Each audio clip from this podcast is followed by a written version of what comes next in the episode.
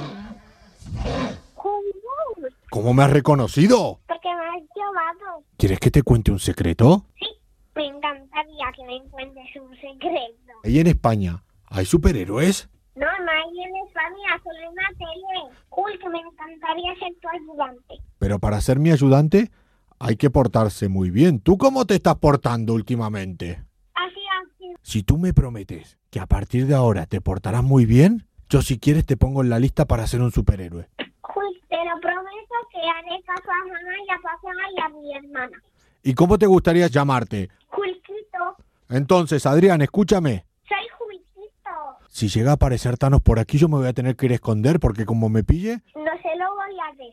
Que no se enfade. Adrián, voy a dejar el teléfono aquí que creo que viene... Adrián, no, Julquito. Que no te enteras, soy Julquito. Me voy a esconder detrás de esa columna. Vale, tú no cuelgues. Uy, uy. Hola, Hola, ¿quién eres?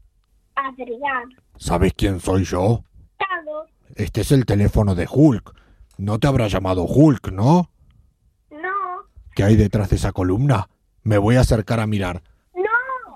Como me entere que Hulk ha llamado a algún niño, lo quito de todos los las pelis y todos los videojuegos. No quiero. Es muy bueno.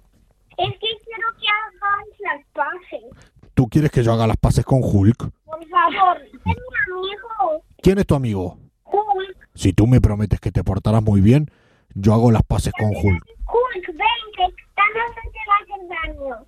Que es que no te va a hacer nada, Thanos.